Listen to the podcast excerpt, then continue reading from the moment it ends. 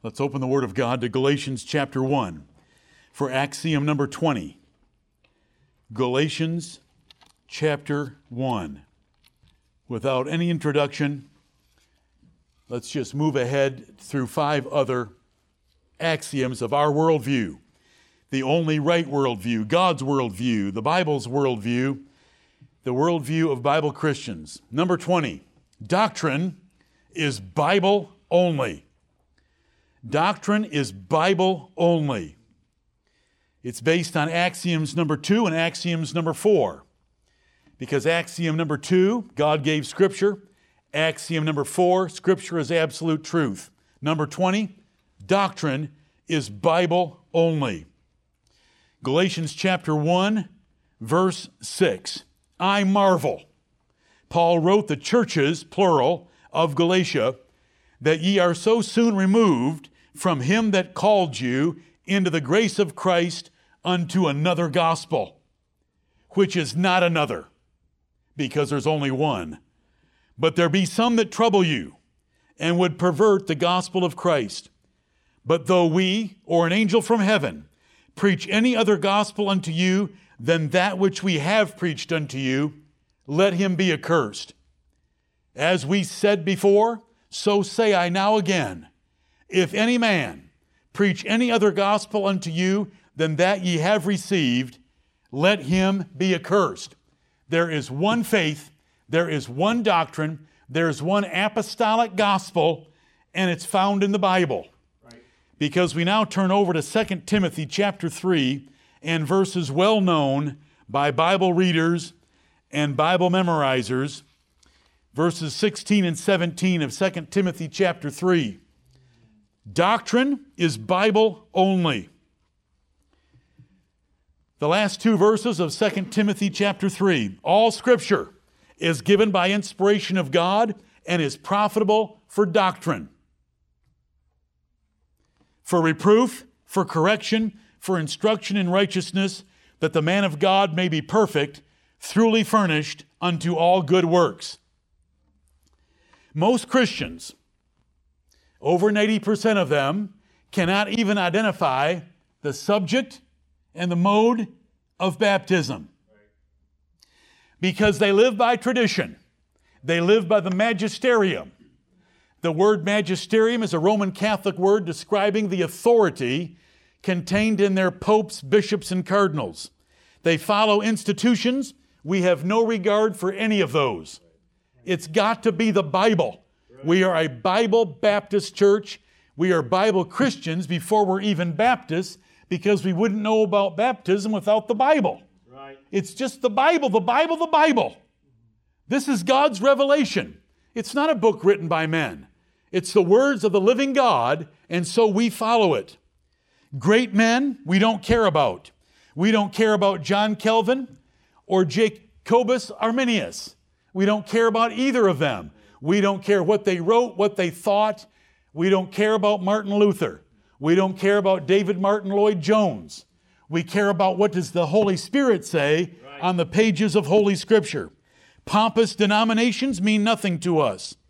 Elihu expressed it well that great men are not always wise. Amen. And we can be wiser than the ancients, the, our teachers, and our enemies by meditating and sticking to the Word of God.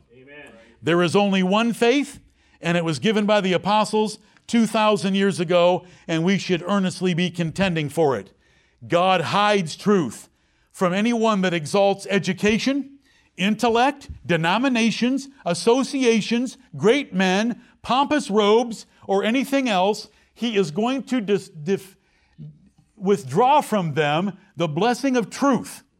And he's going to hide it from them, and he's going to reveal it to babes and we want to be his babes. Amen. There is no tolerance for doctrinal variation, no matter the subject. Greenville is a center for fundamentalism, meaning let's agree on the fundamentals and disagree on other things. The other things, including the subject and mode of baptism, which totally destroys baptism, right. reducing it to nothing, a farce, a heresy, and confusion of the Presbyterians? The fundamentals. They say prophecy is a matter of liberty. Prophecy is not a matter of liberty. Right. Either Jesus came and destroyed Jerusalem in 70 AD and fulfilled 50 prophecies, or he didn't. It's not a matter of liberty. We follow the Bible even in prophecy. John the Baptist is the fulfillment of Elijah the prophet from the last two verses of Malachi chapter 4. It's not a matter of liberty. Right. Who gave them that liberty to define liberty when it comes to Bible doctrine? We do not tolerate error. Romans chapter 16 is one text that we could turn to on this subject. Doctrine is Bible only. It's part of our worldview. Every religious belief Every religious practice must be found with a tsunami of evidence from the Bible, and we don't care what anyone or everyone says. We have always been that way. We always shall be that way, the Lord helping us. And you young, mem- you young members, or those that aren't even members yet, stick together and hold this church to this point right here. Because this point actually affects the whole worldview, because it's how we get our worldview is from the Bible. Romans 16, verse 17. Now I beseech you, brethren, mark them. Yes, it's right to mark, to identify, to name specific men teaching lies. Now I beseech you, brethren, mark them which cause divisions and offenses, contrary to the doctrine which ye have learned, and avoid them. For they that are such serve not our Lord Jesus Christ, but their own belly, and by good words and fair speeches deceive the hearts of the simple. We don't care about eloquence. We don't care about persuasive ability. We care about Bible doctrine. And so we mark and we avoid anyone that doesn't speak exactly according to the Bible, and we call them belly because that's what they are. They're honoring their opinions, their denomination's opinions, their seminary's opinions above what was taught by the apostles. It's that simple. We've got to stick to that. It's part of our worldview.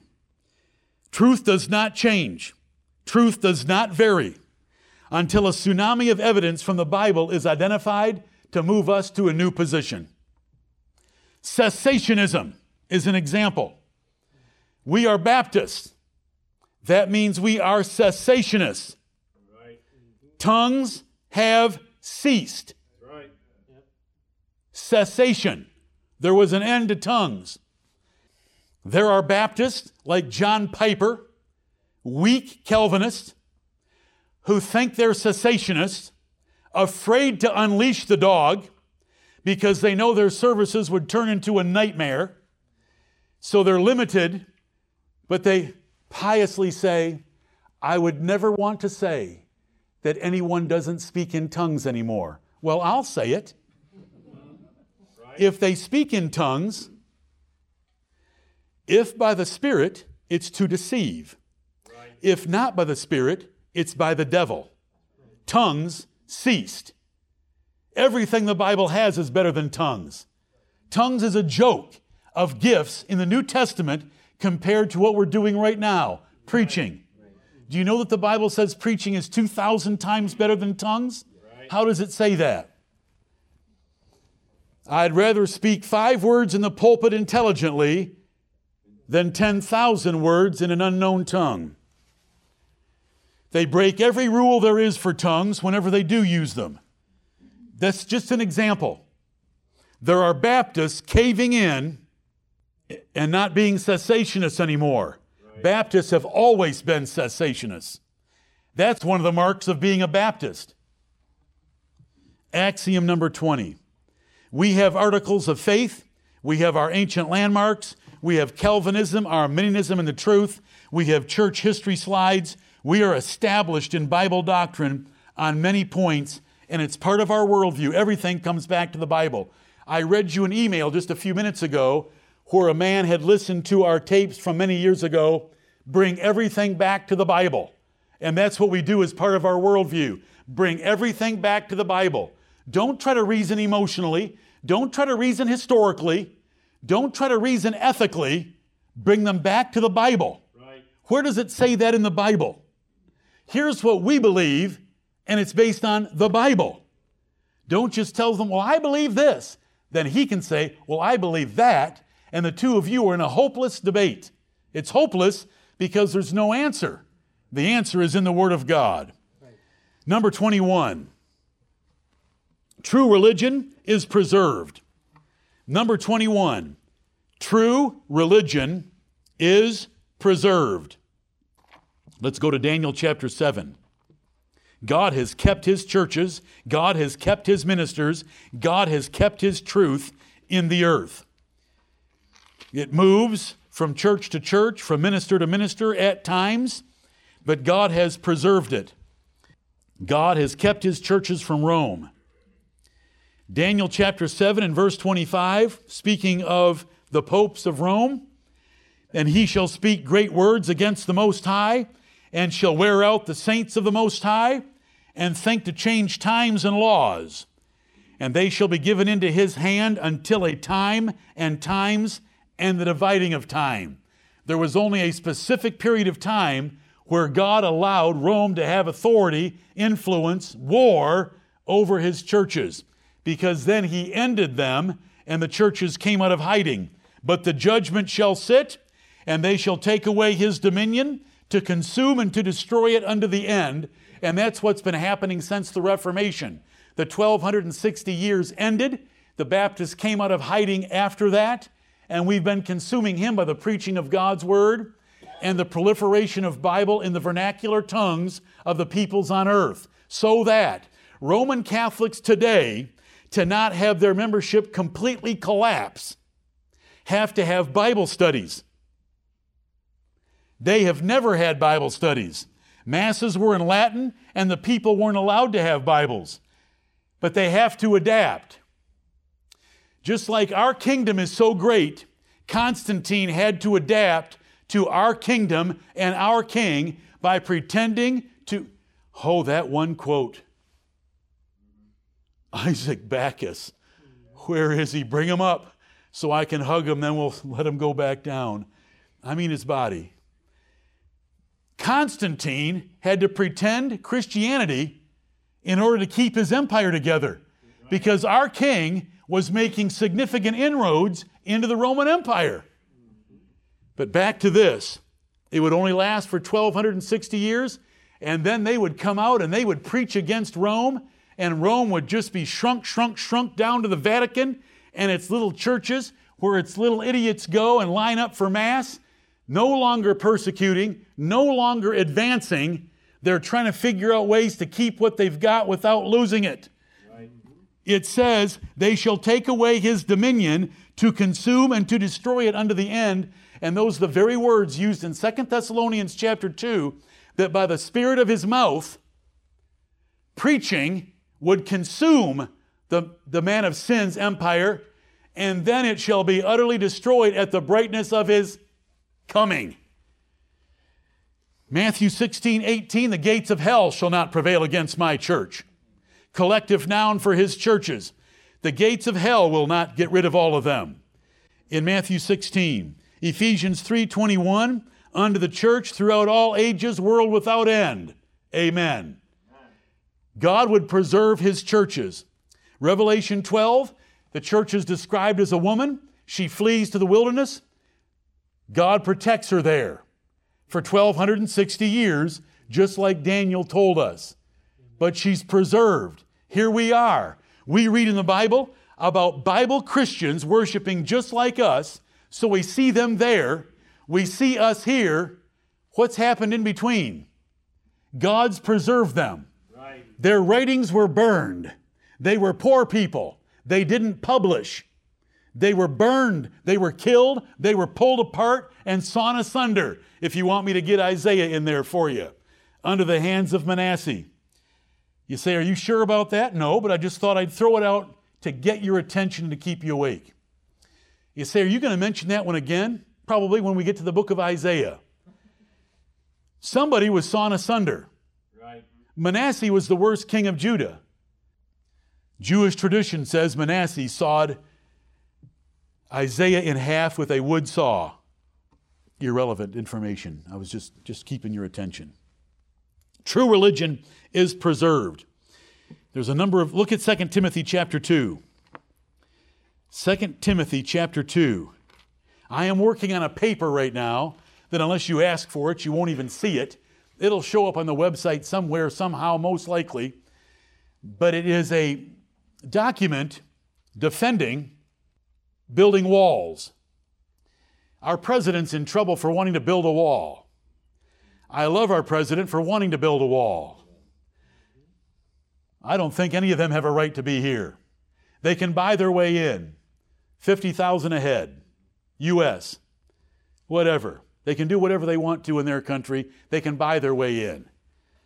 But we're not going to buy them in by doing everything we are for them. And forgive me for bringing up politics for even 30 seconds. I want to build a wall, and we've already had this wall in place, but I want to prove it from the Bible that there needs to be a wall for rebaptism and reordination. Because just because someone calls it a baptism doesn't make it a baptism. Right. Should we accept a Presbyterian baptism? No way. It's not even a baptism. Should we accept a Presbyterian ordination? No way. How can we accept a Presbyterian ordination when the men doing it aren't even baptized? Right. And the candidate that they're ordaining aren't even isn't even baptized. Right. You end up what are we called when we take a position like that? You're too exclusive. Who do you think you are? Do you have a corner on the truth? No, the Bible does. Amen. And it doesn't have any regard for a Presbyterian baptism or ordination. Right. And I'm basically done with that uh, document. I've been working on it as a side project over the last number of weeks, but here you're getting just a little bit of it right now if you want to pay attention. 2 Timothy 2:22, this is how God preserves. Did I say I don't mean 222. I mean 22. My administrative assistant let me down. And she or he goes by my name. 2 Timothy 2 2. The things that thou hast heard of me among many witnesses, the same commit thou to faithful men who shall be able to teach others also. Right. That is just a powerful text that God is going to have ministers, and there are four generations yep. Paul to Timothy to faithful men who will teach others also. What body of doctrine is to be conveyed? What Paul taught publicly. This is a key text. It's not what Paul taught in private. It's not seminary classes. It's public teaching. What Paul wrote in his epistles, what Paul preached, Timothy was to convey to other faithful men who would teach that body of doctrine, axiom number 20, to another generation. That is ministerial succession. I defy and laugh at church succession. It's not found in the Bible. Churches don't start churches. Ministers start churches. Right. Ministers baptize converts and form them into churches. It's ministerial succession for the, for the perpetuation of God's true religion. Right. Paul told Titus, I left thee in Crete that you might set in order the things that are wanting. A church didn't go to Crete to set in order the things that are wanting. There was one man there who could do anything that was wanting. If baptisms needed to be done, Titus could do it. If men needed to be ordained, which he did by himself, he could do it. If people needed to be excluded, he could lead churches to exclude them. Ministerial succession. You know, there's several options. Today, if you get a good idea, I want to start a church in Charlotte like New Spring.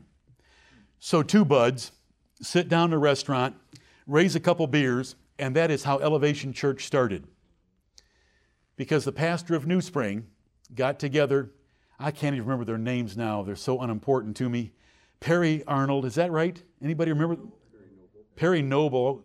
That doesn't make any difference. I'm going to call him Perry Arnold. Perry Arnold. I heard you though. And what's the guy up there? And please help. Oh yeah, my favorite, Steve Furtick.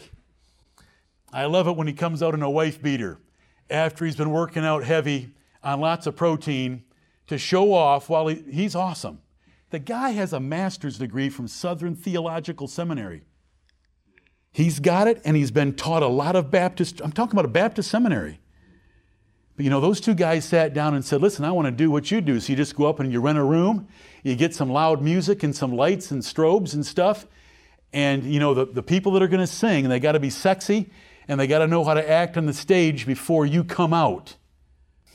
So that's one way to start a church. The other way is church succession. Oh, church succession. One church says, We have heard that you, brethren in Detroit, would like to be a church, so we're going to extend an arm and make you a church. You know which church extended the arm? That is so hilariously stupid. A church is a body, I agree, but you don't cut off my arm and send it 800 miles north and put it in a different city and call it a church because it's an arm. There is no such thing in the Bible at all whatsoever of any shade or variation. That is a man made denominational system called primitive Baptists. Then there's another way churches don't perpetuate other churches, ministers do.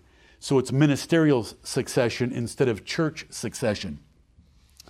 The extremes that one can go to, and the primitive Baptists are very close to this extreme. The other group is called Landmark Baptists. They believe there is a linked chain names of churches from the apostles the church at Jerusalem to them. The only problem is in their linked chain succession of churches, painful. They have 1,500 years of gaps, and they're only covering 2,000 years to begin with. The Bible. What does the Bible say about it? Timothy, you've heard my public ministry and you know you've been traveling with me. You know the body of doctrine that I have taught to the churches of the Gentiles. I want you to take that body of knowledge and doctrine and I want you to convey it to other faithful men who will be able to teach others also, and they have done that for 2,000 years. Right. And I don't need a lineage of men going back to Paul, Timothy, and faithful men coming from them because we see it at that end, we see it at this end, and we trust God by faith in between. And you say, wow, you're, you're kind of covering, but I didn't say I had link chain succession that I could identify. Right. Those landmarkers say that they can actually list the church, Church of Jerusalem, Church of, let's just guess, Rome, Church of Spain, Church in London, back to Bohemia Forest of Germany. They list. And I'm not saying anything like that. What I'm saying to you is we see it started, we see it continuing today with Baptist pastors, ordaining Baptist pastors, and we believe by faith in between that God kept them together by His promise that He would do so. Right. And because that is how you have a 66 book canon that you're holding in your laps right now. God said He would preserve His word, that's on that end. What you have in your laps is a 66 book Bible. You can't see anything in between. Where did it come from? Where's the epistle to the Laodiceans? Where's the Gospel of Judas? You want to read that one? It's by faith. Right. It's by faith that you have a 66 book canon in your laps because there is no linguistic, scriptural, historical method to identify how it came together. It just came together. God promised it. We've got it. We believe it by faith and you have to. And when someone ever says to you about the King James Bible, how do you know it's God's word? You just, say, well, I believe it by faith. God promised, so I believe it by faith. It has fruit. Its facts are internal, have internal integrity, and really only fools question it. You know, that's our four F's about Bible preservation. And they'll say, well, that's a whole lot about faith. You're not relying on manuscript evidence and textual critics. No, and neither are you when it comes to the 66 books you hold in your hand. That, this point is so weighty. There's no way to defend the 66 books in your Bible as to why some were included and some were excluded except by faith in God's operation. Right. And He's done that. And He's preserved true religion in the earth. The churches that these men pastor are the pillar and ground of the truth. The church is to uphold it, support it, send out ministers, support their ministers to labor in the word and doctrine. Pastors are the ones that pick pastors. 1 Timothy chapter 3 is a pastoral epistle. The first seven verses of 1 Timothy 3 are the qualifications for the ministry given by one minister named Paul to another minister named Timothy. None of it is in a general epistle to a church. That's like a flock of sheep ordaining a shepherd. That's like children picking parents. The Lord does the picking, and the Lord does the ordaining, and the Lord has set the method of being ministerial succession. Succession is by faith in Baptist claims, Baptist doctrine, Baptist history, and practice, and we do it just like we do with our canon of 66 books in our Bible. When we look at history, who were the martyrs? Here's the pain. The world wants to tell you if you go online and say, Where did the Baptists come from? They've got lots of answers. They've got lots of documents. The Baptist came from John Smyth, and that's spelled with a Y, in 1609 in Holland, who figured out that immersion was probably a pretty good idea, who then baptized himself so that he could be immersed, who then left the group that he started and went and became a Mennonite where they pour. The Mennonites pour. Never forget that. They're called Anabaptists because they believe they, they hold to believers' baptism right. and they repudiated infant baptism, and so they would rebaptize anyone that had been sprinkled as a Catholic, but they only poured. That's what they're going to tell you. Baptists started in 1609 with John Smyth. Our answer is who were the martyrs before 1609? Right. Who were the martyrs in 1409? What was Innocent III so worked up about in the 1100s? Why did he have so many to kill? Well, the Lord told us what was coming for 1260 years, and we're on this side of it, and somehow the truth got to us, didn't it? Amen. What happened in between? Those are all those martyrs. Because do you know what the Bible says? He shall prevail. The popes would prevail. It's the Bible's choice of word. Bible that, they would prevail against us. This is going to be a very brief comment. I wish you could consider all Baptist churches and all ministers three ways. A Baptist church and a Baptist minister is legal, spiritual, and practical or practical. All you, all you have to do is read Revelation 2 and 3 and you arrive at these three positions.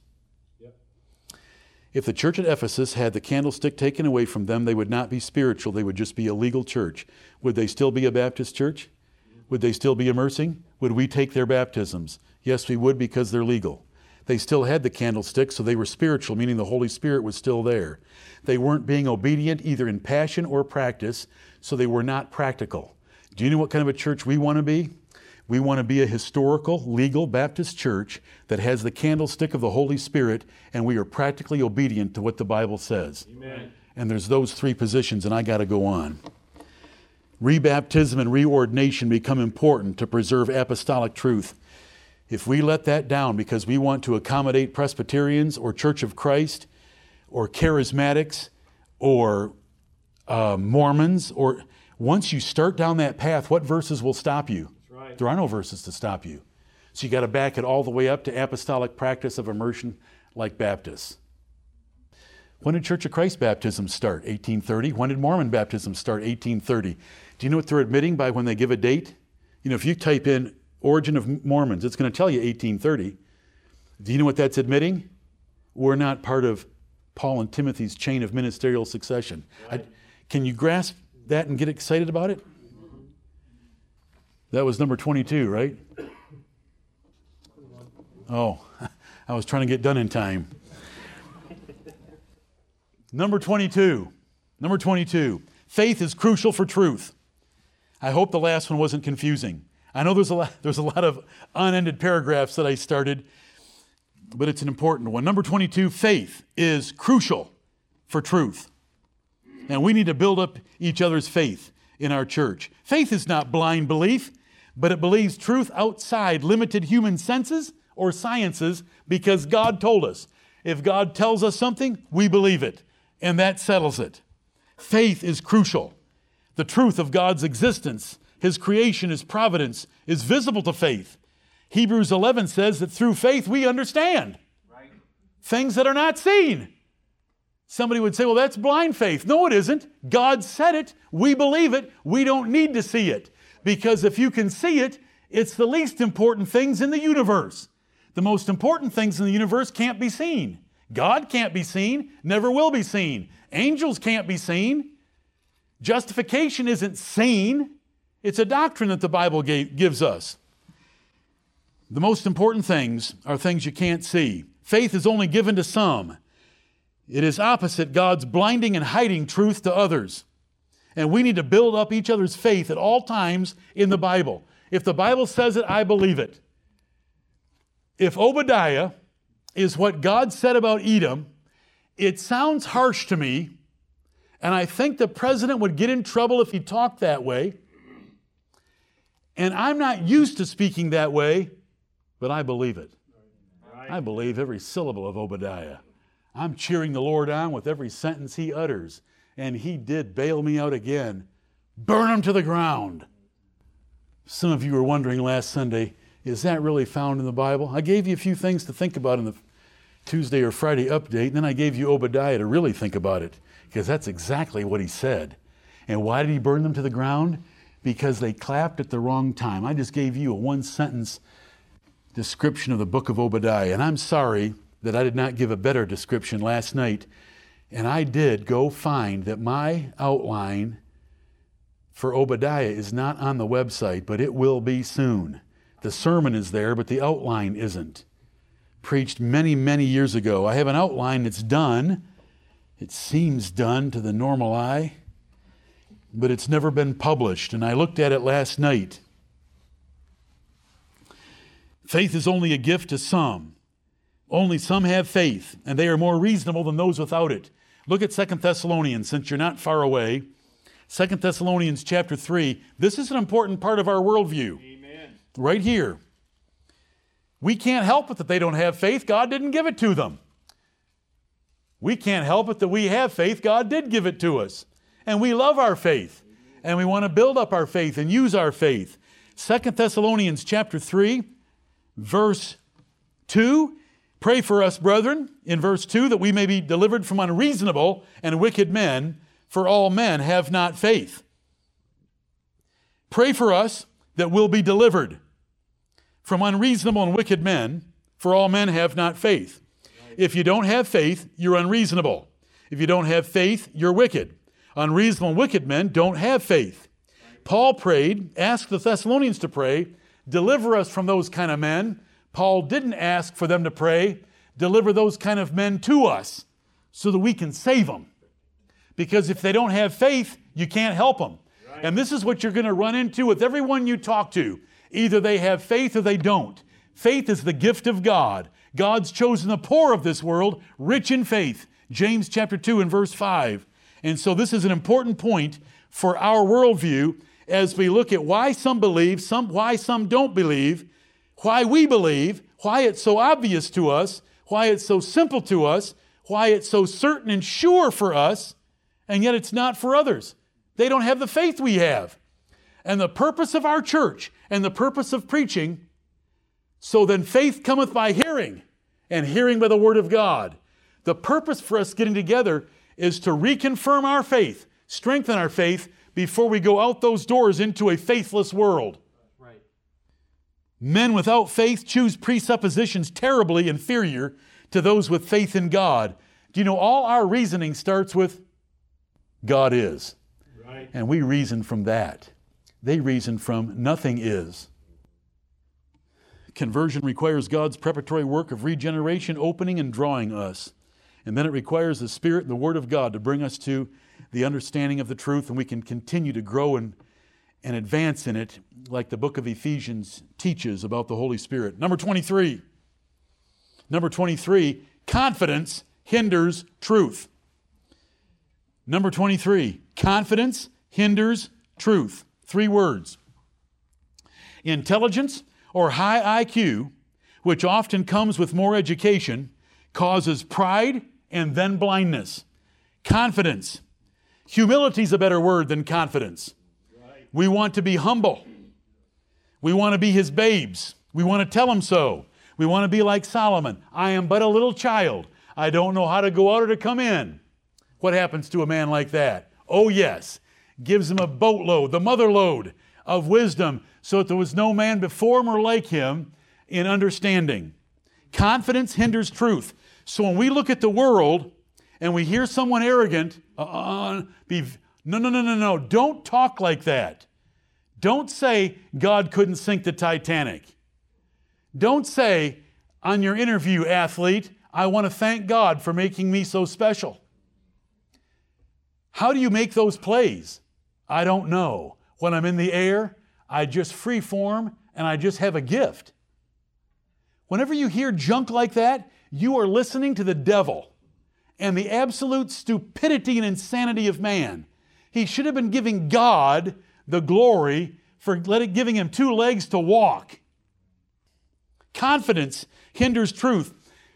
Jesus looked around and realized the publicans, the lowest profession in Israel, tax collectors for a foreign government, and the harlots, prostitutes, they believe me. They're being baptized.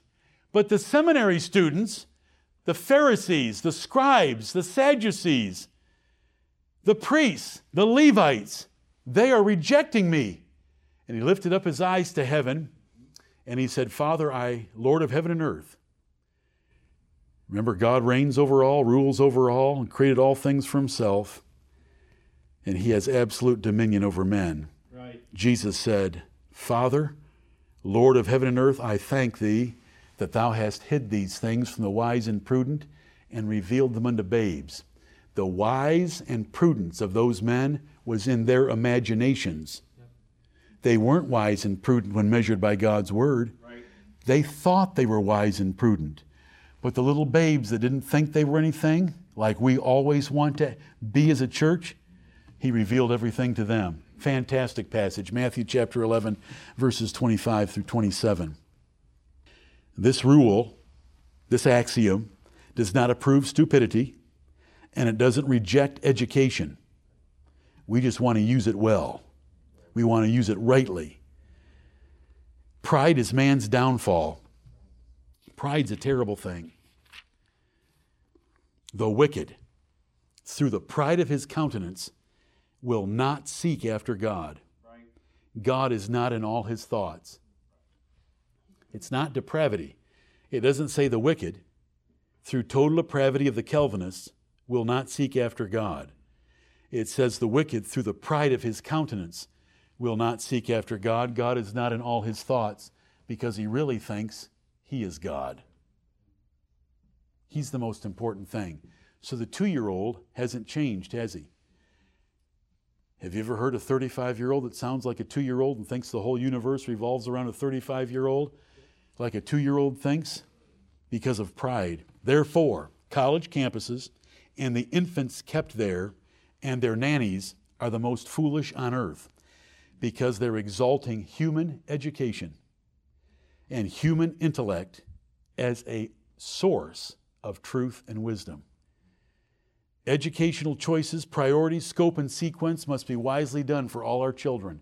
Every parent needs to think through what do I want them to know? What will please God and how will they grow in favor with God and men? I, that's my scope and sequence. Right. And yes, I'll get them a little technical knowledge because that's pretty simple. It's so easy to make money today. But I want them to grow in favor with God and men. Confidence hinders truth. We always want to beg God and tell Him. And I hope we do it often in this church, and I hope you've all heard it. I'm the least of all the ministers He's ever called to the ministry.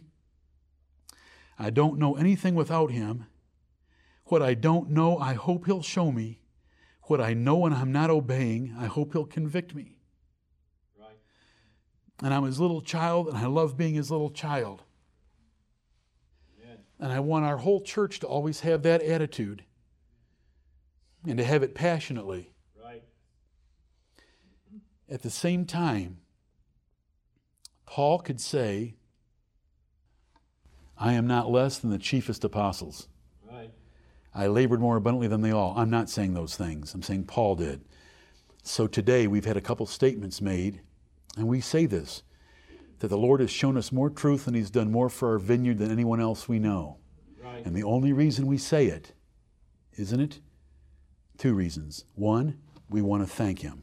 Amen. Two, we want to give Him a sweet vintage. Mm-hmm. Right. And we want to keep all those things in balance. Number 24. Number 24. Blessing or curse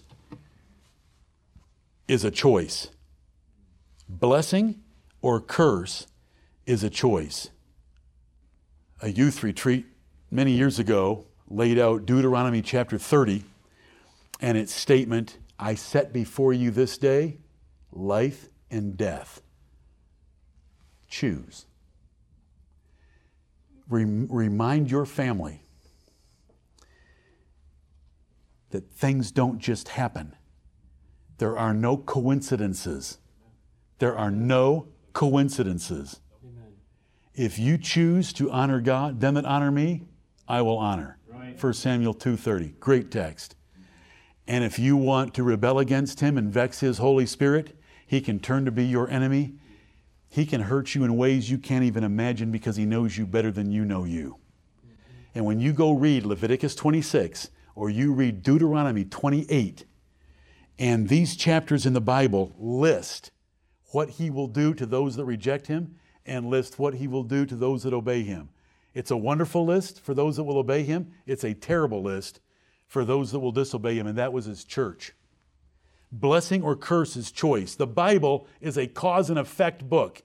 The Bible is an if then conditional book for life in this world with rules that activate natural and supernatural results. Right. The book of Proverbs, I have had to write so many times this proverb if you keep it, you activate natural laws of success and you activate supernatural blessing from the God who gave the law because you're obeying Him. And if you disobey, you activate natural laws that are going to punish you because the civil authority will punish you, other businesses will punish you, friends will punish you, credit creditors will punish you, and then God will punish you supernaturally for rejecting His word.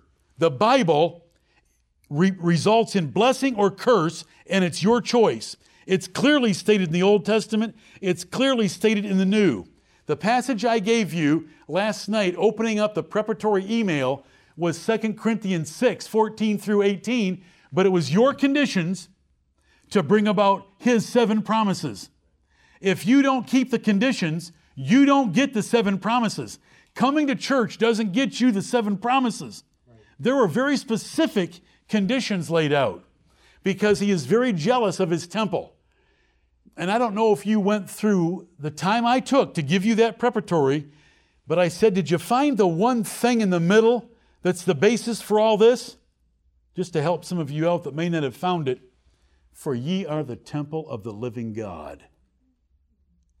That's, that was the one thing right in the middle. Ye are the temple of the living God. Therefore, I have to have these kind of rules because I don't want any of their junk getting into my temple. And so if you'll do it and if you'll separate, because those, those, five, those five things don't have any fellowship with my religion. They are totally opposite. My religion is antithetical to those five things. So if you'll keep my four rules, because you are the temple of the living God, I'll give you seven promises. I was messed up last night. I'm sorry for getting it to you late, but I, keep the condition. If then he'll give us the seven promises. And we want those seven promises. In Galatians, it says, Whatsoever man soweth, that shall he also reap. It's that simple. Life is not complicated. Let's obey. When we walk with the Lord, and delight in His Word, and when we trust and obey, that's when we realize His best, His best inside, His best outside, the best possible for our lives. Folly or wisdom lead to certain consequences of God and men either punishing or favoring. Right. Try to do it your way. Try to do it thinking you have a winning personality. Try to do it thinking you have a winning or successful intellect. God's going to destroy you. You've got to do it His way, and then He'll just heap the blessings on. This is part of our worldview. Life just doesn't happen. There are not coincidences. I'm, second time, there are no coincidences. In the day of adversity, in the day of prosperity. In both of them, you have a duty to do to check things out. We're always to be examining ourselves. Bible Christians with understanding are never fatalists or antinomians regarding duty. Antinomian is a word that means no law, not under the law, to the extent that you can do whatever you want. We're not like that. There are promises in the Bible. Delight thyself also in the Lord, he'll give you the desires of your heart. No good thing will he withhold from them that walk uprightly. These are just wonderful promises in the Bible, and they prove this particular axiom blessing or curse is a choice. And you say, well, what about the martyrs? Every, everybody wants to question God's word. I'm going to tell you something about me. I've never had one of those questions in my entire life on any subject, anywhere in the whole Bible, and I don't understand why you do. Do you think you're smarter than the Bible? Why would you question that? Well, what about the martyrs? You're a scorner for the question. Right. The martyrs are more blessed than you will ever be in your life. You say, Well, I'm living. Come to me and let's list the 10 or 20 things that you hate about your life right now. They're in a life that they have nothing that they hate about their lives. And they got to give God a gift that no one else can give Him, like giving their life. There's just on and on we could go. The Bible is true. But the Lord is so wise and He sees your whole life that He's operating with a whole lot of different principles involved at one time. Oh, the promises. Seek ye first the kingdom of God and his righteousness, and all these things shall be added unto you. Honor thy parents, that it may be well with thee. Every one of you in here, and I don't care how old you are, if you have living parents, you have heard from me that it may be well with thee. That it may be well with thee. Do you know why? Because I believe it. I don't care about how smart you are. I don't care about you have rich uncle. I don't care about that you landed a job that you think was impossible. All I think about is what God said, that it may be well with thee. That if you'll honor your parents, it will be well with thee. Because I believe the God that wrote the Bible completely. I believe that law more than gravity. I know that Jesus defied gravity and went straight up. I know that Elijah went straight up in a chariot. He defied gravity. But no one can defy this Honor thy father and thy mother, that it may be well with thee. And so your life is the result of your choices. And when you're on the job, Colossians chapter 3 tells employees and masters that you better make sure how you treat, if you're an employee, you better treat your master right because he's going to crush you for making it hard for some manager because you're a spoiled little brat. And if you're a manager and you're not fair with your employees, fair, not generous, generosity isn't a requirement, fair. If you're fair and equitable, then He will bless you. And if you're not, He'll punish you for it. Obedience is win win. Let me, let's, we're closing. Cl- hurry, help me. Job chapter 17. We could go and go and go on this one. This is the Bible. Obey, I bless. Disobey, I punish. That sounds fair. I like that. That's easy. That's simple. I'll obey. Job 17 and verse 9 The righteous also shall hold on his way, and he that hath clean hands shall be stronger and stronger. Lay hold of that verse. Do you want to be stronger and stronger? Do you want to hold, then hold on your way. The righteous also shall hold on his way, and he that hath clean hands shall be stronger and stronger. 22 and verse 1. That's not the verse I want. I'm going to have to quote it now, and that's always a risk. Acquaint now thyself with him, and be at peace, thereby good shall come unto thee. Acquaint now thyself with him, and be at peace, thereby good shall come unto thee. Yes, Lord. When the, when the God of heaven says, thereby good shall come unto thee, what does it do to you? That's like a candy store. That's like the, forget, I hate candy. Let's open the vault of the Federal Reserve. Come in and take what you want. Yes, your truck is allowed. Acquaint now thyself with him and be at peace, thereby good shall come unto thee. So when you look at the world, there's blessings for obedience. What if a reprobate obeys? What if a reprobate honors his parents and a reprobate does other things that are good? Will he benefit by keeping God's commandments? Yes, indeed he will. We are not really a Christian nation. There's a lot of Christians within our nation, but we still give God some lip service in our pledge and on our money, and he continues to bless us. 22, 21. So if you can see it in front of you, acquaint now thyself with him and be at peace, thereby good shall come unto thee. I dropped a two when I added a two in the other one. Somebody needs a frontal lobotomy. Sin is lose lose. Look at Proverbs 13 15. When you go out of here today, you're going to make choices, and those choices are going to have consequences. And some of the consequences you won't see until years down the road, but you will have consequences. Proverbs 13, 15, good understanding giveth favor, but the way of transgressors is hard. There it is. Both sides in one verse. 14 and verse 34. Righteousness exalteth a nation, but sin is a reproach to any people. America's greatness depends on righteousness in her, and it exalts a nation, and we've been that kind of a nation, but sin is a reproach to any nation. Life does not happen. Deny all coincidences. Right. LGBT is not just a coincidence. LGBT is a very direct and specific response by the God of heaven to our schools teaching evolution and not giving thanks to their Creator for all their blessings. Right. They want to thank first responders on Thanksgiving Day. Thanksgiving Day never, in anyone's mind ever, was for first responders. First responders have their own day. First responders are so insignificant that they do not deserve a day. They are insignificant. But God is significant. Right. And the Bible says in Romans 1 18 through 32 that if you are not thankful, and if you deny that I'm the creator, here's what I'm going to do I'm going to rewire you. So we, when you look out in the world, and every single day it's thrown at me on the Drudge Report or wherever I go for a quick survey of the news headlines, I realize the Bible's being fulfilled right in front of my eyes. Right. The obedient are being blessed and the disobedient are being punished. And everything starts to make sense if we have the right worldview. And there, there you go. There's 24 axioms to get us a little farther down this road, and we will try to keep up the pace and finish this. These you can't you can't memorize them. Don't memorize them.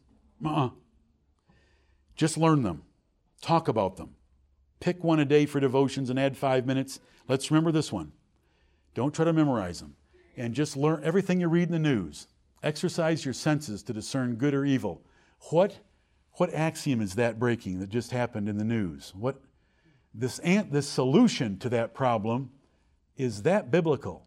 And just going through that process, you'll learn to think the way the Bible wants you to think. He has not given us a task that we, with average intelligence, are not able to grasp and fulfill. We can do it. May the Lord bless the preaching of His word. Please stand with me. Thank you for your kind attention. Almighty God, our Father in heaven, we thank Thee for the last five verses of 2 Corinthians chapter 6 that if we will separate ourselves from this world, because their worldview has no compatibility with your worldview, that you will bless us, that you will be our Father. We will be your sons and daughters. You will dwell with us. You will dwell in us. We can be your temple. You will come to us. We thank you for those wonderful promises. We have spent today in the preaching part of it, looking at your word to establish ourselves in the solid rock of Holy Scripture by faith you've given us and things you've taught us by the succession of ministers from the days of the Apostle Paul. Thank you for preserving truth in the earth. Thank you, Lord, for preserving worship in the earth that matches your scriptures. Now be with us. As we go out of here, we will be assaulted. And Heavenly Father, our flesh is weak. Our flesh loves these worldly things. We're going to be assaulted from the inside and the outside. Give us the courage. Give us the conviction. Help us to be like David. Help us to be like the martyrs that Zach exhorted us to this morning, that we will slay that enemy, that we will crucify the flesh, and we will stand for thee with a moral, upright, righteous, holding on our way life, that you can bless us even further and we can be stronger and stronger. Yes. We thank you for showing thyself to us, Lord. We, we love being acquainted to you. And we want to be more acquainted with thee. Yes. Show us more of thy glory. Please. And we will live in peace. If you show us some good, that'd be nice. But you don't have to. Just show us more of yourself, yes. and we'll be content. We'll be more than content. We'll sing your praise. It's in Jesus' name. We pray as little children to thee. In Jesus' name, amen. Amen. Amen. You are dismissed.